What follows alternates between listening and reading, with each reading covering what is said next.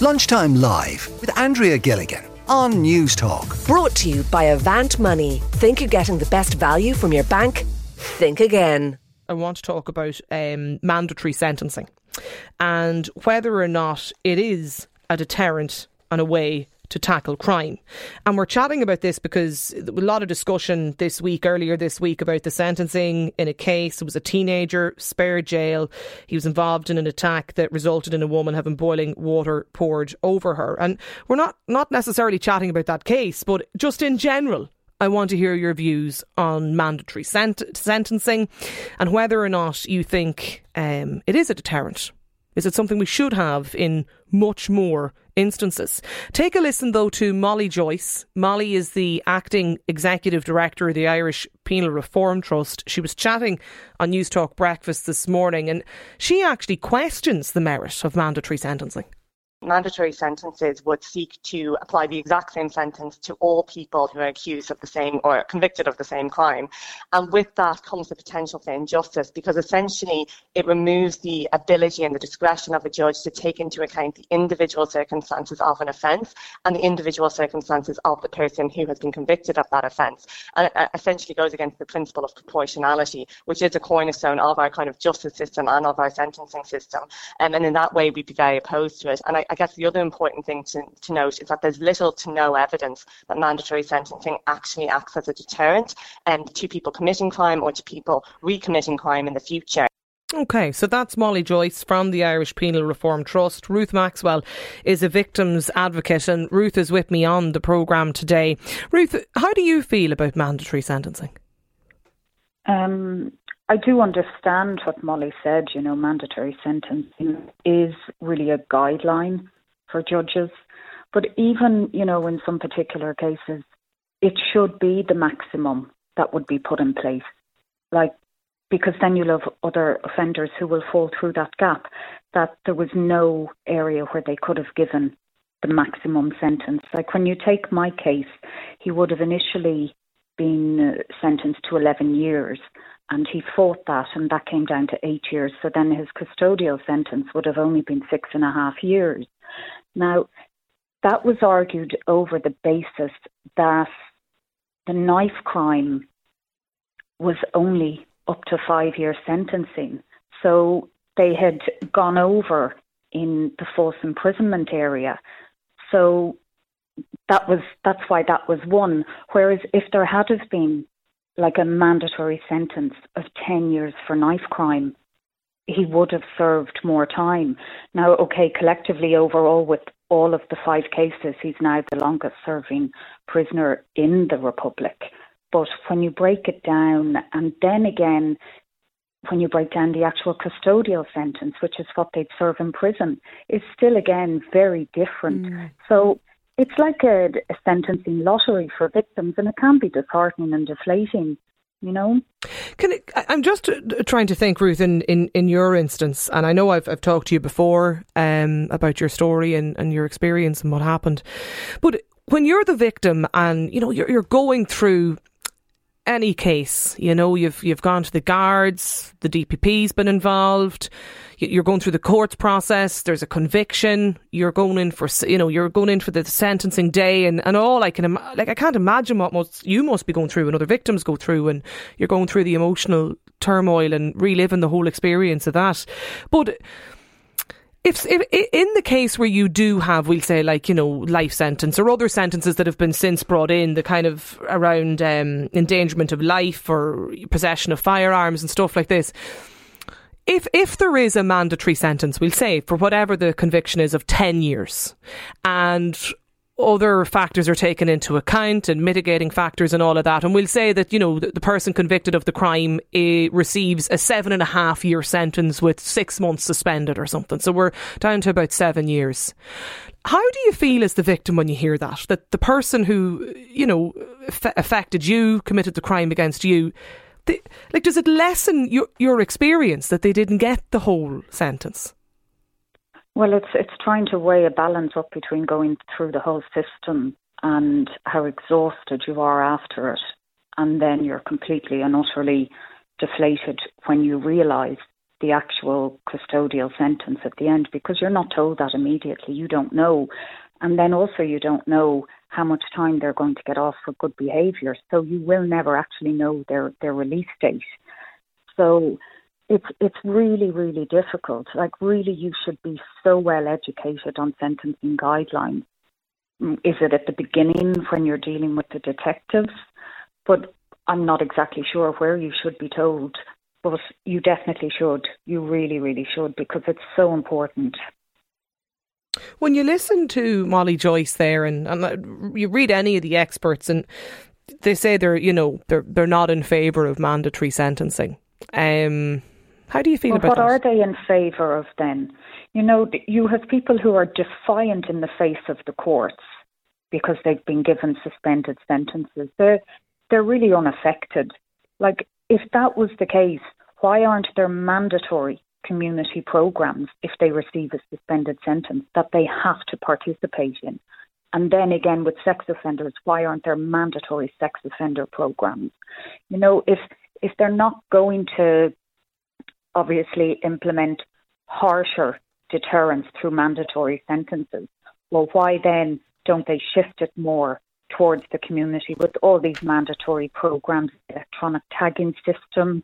You know, they've they've got to balance it out so that there is some kind of proper punishment, even with suspended sentences. Okay.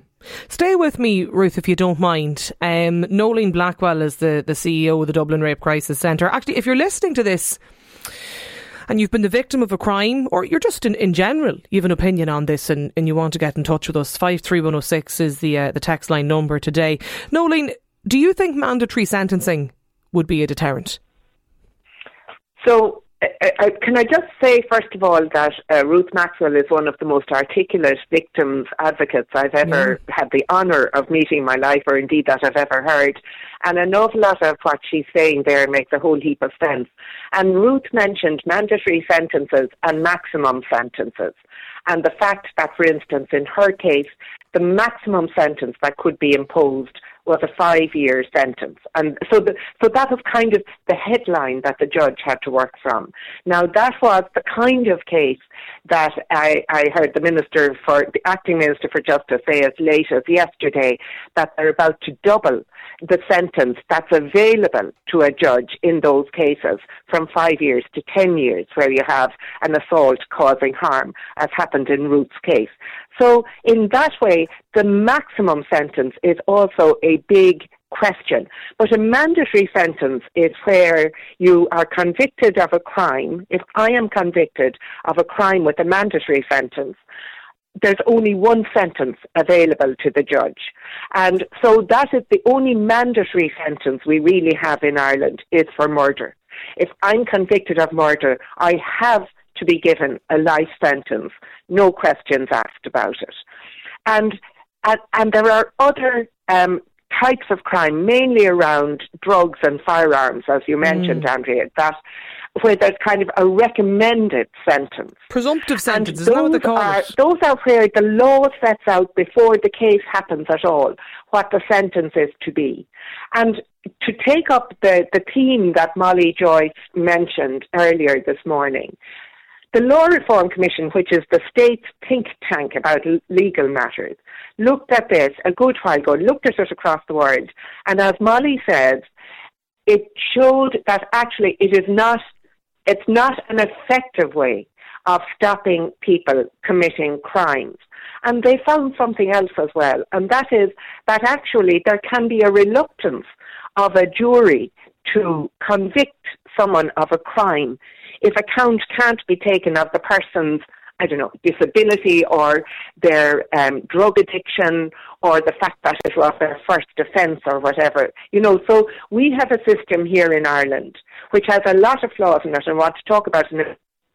I would say mandatory sentencing is the least is, is is not the best answer for us to be going for right now. In fact, I'd be going more to what Ruth was talking about there, which is guidelines. Mm. And what she was saying was that what she would have liked to know at an early I don't I'm never going to paraphrase Ruth, but but this is certainly the experience of those we come in contact with when we support people going into the court system and when we're with them through the court process.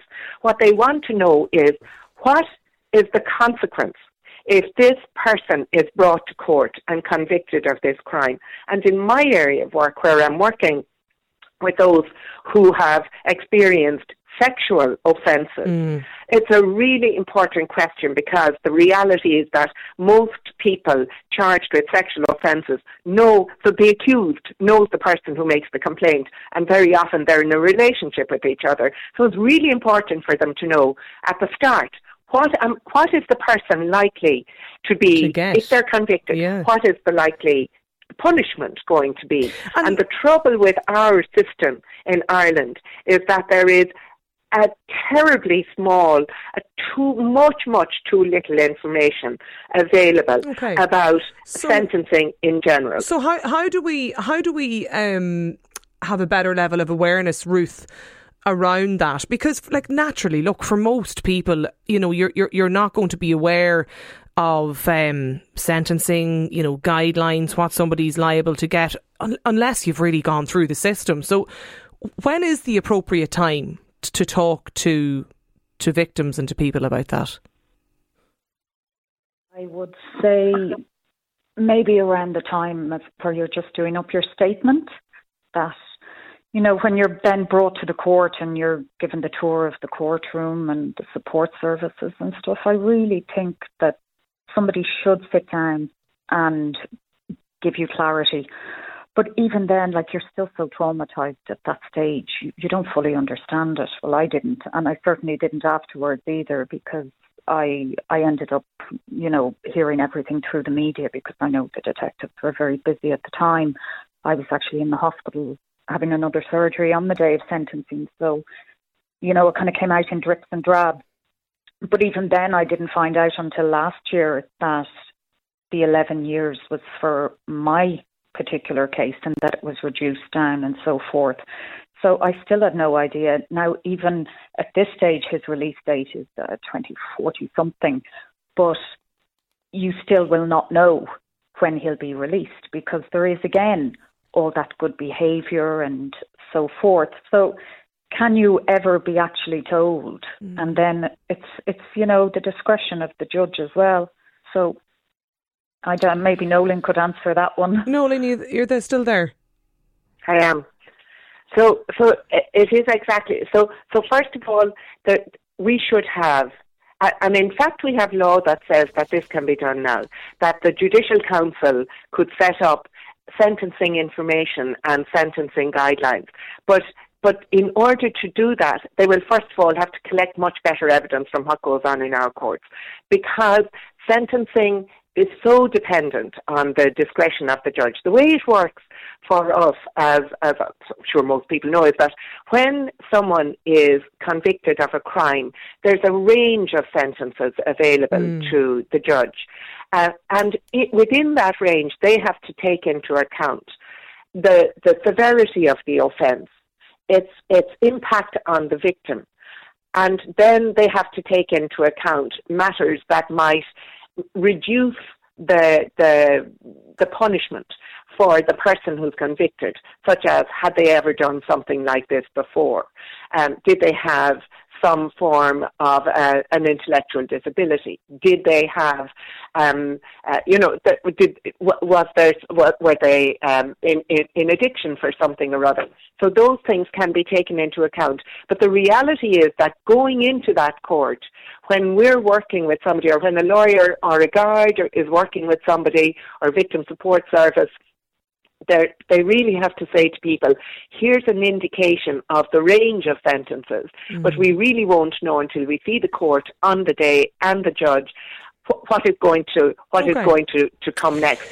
And that is that's far too vague to to to ensure that the victim's rights are protected in this process. And this is where we are short of some. So I would just think that if we put effort into that so that expectations could be managed, so that people knew that this was the range of sentencing and that in this case it was likely to be at the top end of the range or at the bottom, that would be good. In mm. fact, there's been a court case uh, around rape a few years ago where the Supreme Court actually set that out. And while it's still in legalese, it's actually an easy to read legalese where the court says um, a suspended sentence for rape is almost never justified. Never justified. Okay. So you could appeal okay. it if somebody gave so, so, so, and they say a um, sentence could be seven years and with other factors could be more. Can I just bring in as well, I've got Christy I think is on the line as well. Um, Christy, you've been listening to both Ruth and, and Noeline there.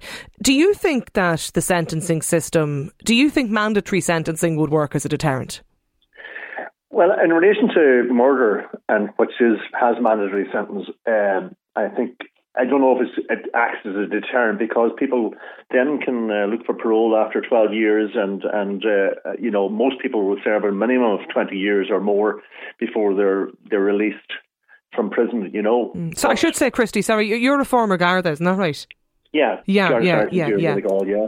And I, while there has been a, a lot of research done both primarily in America in relation to mandatory sentencing. And I think sentencing guidelines are are the way forward in relation to the new Judicial Council Act of 2019 and the Parole Act of 2019 that came into play. Uh, I think we need sentencing guidelines, and over the years between the Court of Criminal Appeal and the Supreme Court here in this country, we have seen a number of uh, changes in relation to sentencing guidelines in relation to mandatory or presumptive sentencing. You know, and one of the things is the con- the inconsistency in relation to it and the discretion sometimes uh, that a lot of victims find rather disheartening. If you mm. go to mm. court in relation to a very serious, say, serious causing harm or, or, or assault causing harm, or, or in relation to rape, as Noeline was talking about there, you know, there is discretion from the judges dependent on the gravity of the crime and the proportionality and all of that taken into consideration, the background of the, the offender, uh, the, uh, the Supreme Court decision in relation to uh, where a person uh, admits their guilt at a, a, and is contrite, has no previous convictions. All of these things are taken mm. into consideration. But what uh, the disadvantage for victims is a lot of victims wouldn't know all of it. Of course, and that's and I I think Ruth is is, is spot on about that. Like it, yeah. you know finding the time, you know, it, it, the time has to be found by somebody, some one of the stakeholders to in, inform people going through the system of what's involved. Just when, when you talk about the states, Christy, I was, you know, was just looking into some of the, the, research on it this morning because you know you've you've a lot of the the large um, states in America that where mandatory sentences yeah. have been introduced. Like they say, the crime rate was actually it, has been it has been little affected well, the, the, the big problem then is, is the cost. If you have somebody in America who you have three strikes and you go and it's a life sentence, literally a life sentence, and that can be for a minimum. I mean, they have still. We used to have felonies and misdemeanors here, where we have they have still have felonies, uh, different categories of felonies and misdemeanors. For somebody who might be caught for a third time, might have uh, stolen a small quantity of something, you know, because they were hungry. Mm uh, could get a life sentence. I mean, that's and that's one of the points I think that the penal, you know, the, the Irish penal yeah. reform were, were making, yeah. you know, about this in terms of what they describe as the disadvantages of mandatory sentencing or the potential for injustice. Lunchtime Live with Andrea Gilligan. Brought to you by Avant Money. Weekdays at midday on Newstalk. You were continuing the uh, discussion around the comments from the Irish Penal Reform Trust earlier today that mandatory sentencing, that it's a blunt tool to address crime. And we were chatting to, to Ruth and Noeline Blackwell. Uh, Ruth's a victim advocate, uh, Christy, a former Garda sergeant, to get their thoughts on whether or not you think mandatory sentencing is a deterrent. Joe was on the line. Joe, do you think it's a deterrent? Are you there, Andrea? Good. Are you there?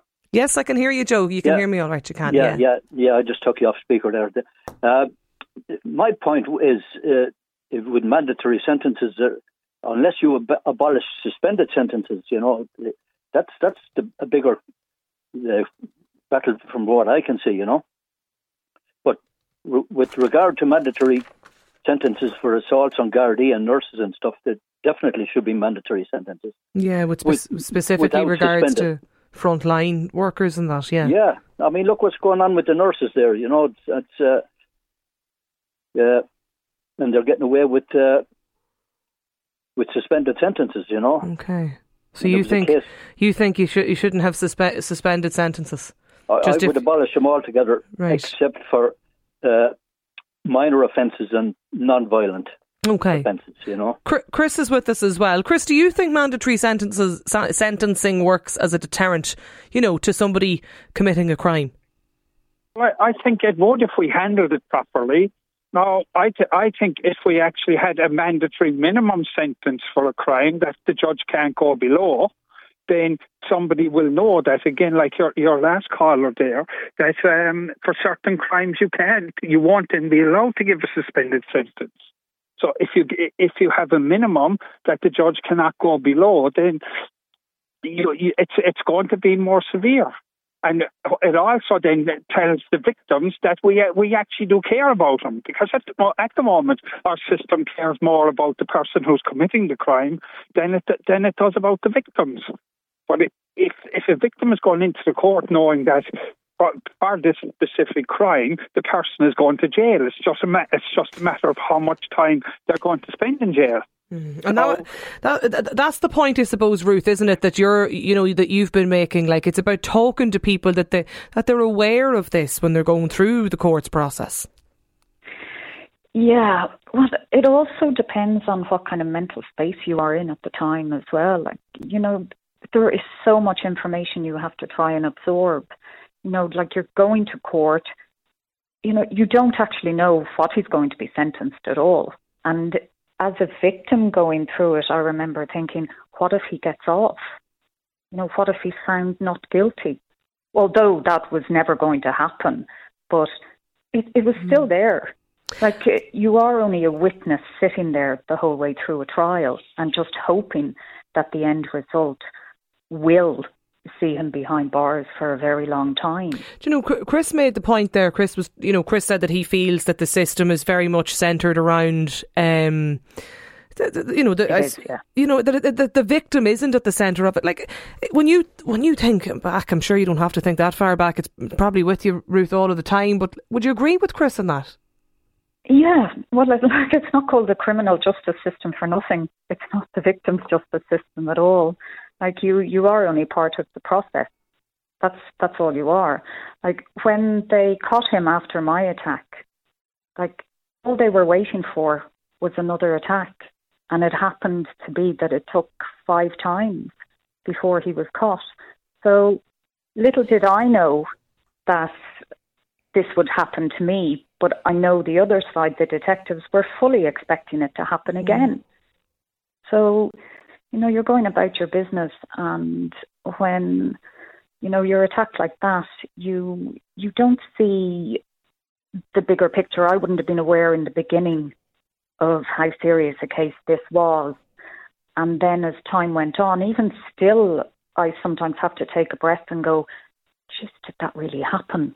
Did all of that really happen? It's mm. only now that we're on year seven that sure another appeal was just rejected there two weeks ago. So I'm not sure is there another one in the pipeline, but the final okay. sentencing only came like in October. So that has gone on and on oh, for the whole seven years. So it's only a sense of kind of freedom that's coming now from it. Mm. And every day, you know, Ruth, it must be. Sure, I'm sure it's so hard to get away from. Now, well, I have something on at the end of the month that I have to write notes for, and I've been flat out the past two days trying to write notes, and it's really, really painful. The cramps in my hand. I just have to stop now. Everything's still laid on the table, and it's like I'll get back to that next week. My my hand isn't able for anything yeah, like that. Because now, you really. had physical injuries, you know, from from I suppose for, for for listeners that aren't aware of your case, like in the aftermath of the attack, you you were you were left with with physical um, injuries still that are with you. Yeah, his yeah. knife severed the tendons on three of my fingers, so I had several reattachments and no, my my hand really doesn't work much at all. And then last year I was in the kitchen. I'd just come back from being abroad and I had jet lag. I was cooking my first meal and didn't I slice the top of my index finger on my other hand. So I don't have the full feeling on the top yes. of that finger either. So I'm quite limited, but I just mm. take my time every day in what I do. And if it's tiring, it is tiring. Absolutely. But that is what it is, you know. Um, Lynn is in touch with this too. Lynn is on the line as well. Lynn, we're, we're talking about mandatory sentencing. Do, do, you think it works? It would work as a deterrent? Do you think to somebody committing a crime? Um, I, I it's just it's so hard. I, I'm listening to Ruth and like, and my heart's broken for her, and I can't I understand how we're spending so much time, you know, talking about like recidivism and you know, would mandatory sentencing work as a deterrent and these things? I, I, I just look at that and I think, you know, what about what about just justice for victims and how they feel? I mean, I'm sure every victim would want what happened to them to never happen to anybody else, but I'm also fairly sure that they would want to know that the person who attacked them is going to get punished for what they've done. It's it's so upsetting, you know. Um, I obviously can only speak as a young woman, but it's very difficult in Ireland. It feels like very frequently we see, you know, cases where um, the either suspended sentences are passed down, or people are given fines, or you know, it just seems to kind of be a slap on the wrist. And I don't understand how how we don't care more about the safety of you know women and how we don't treat violent crimes as seriously as I feel, and I'm sure many people feel they should be treated. Mm. I mean, I understand that the person who attacked Ruth um, has a very long sentence, but and you know, thank God. But I mean, there are people all over the country who don't have long sentences mm. or who get sentenced to a couple of months, or mm-hmm. and it's not because you know the things taken into consideration are because they have certain disabilities or because they have drug addictions. It's you know, it, it doesn't seem to make any sense, and and I don't understand either why I mean, why should the onus be on the victim to try and understand how long or otherwise their their attacker or the person who who hurt them or committed a crime against them might get. It should be okay. Might get. This is what happened to you. Yeah, exactly. Or should get, or will get, and, and you know, and, and what happens exactly. if this or the other mitigating factor is taken into account, and at what time they plea, you know, the, the what plea they put in, or how, you know, when that happened, and, and the whole lot is taken into consideration. Look, it's it's um it's it's very difficult, and I and I understand that. And, and Ruth, I, thank you for for joining us as well today. And I, know you know reliving it. Um, I suppose as well to a certain extent, but even just chatting about your experience with us too on the programme, I, I do appreciate it. Uh, Ruth Maxwell, who's a victims advocate, um, obviously has you know gone through this experience. Uh, Noeline Blackwell, Christy, um, to all of the listeners there that got in touch, Lynn as well. Thanks a million for your time on the programme today. Lunchtime Live with Andrea Gilligan. Brought to you by Avant Money. Weekdays at midday on Newstalk.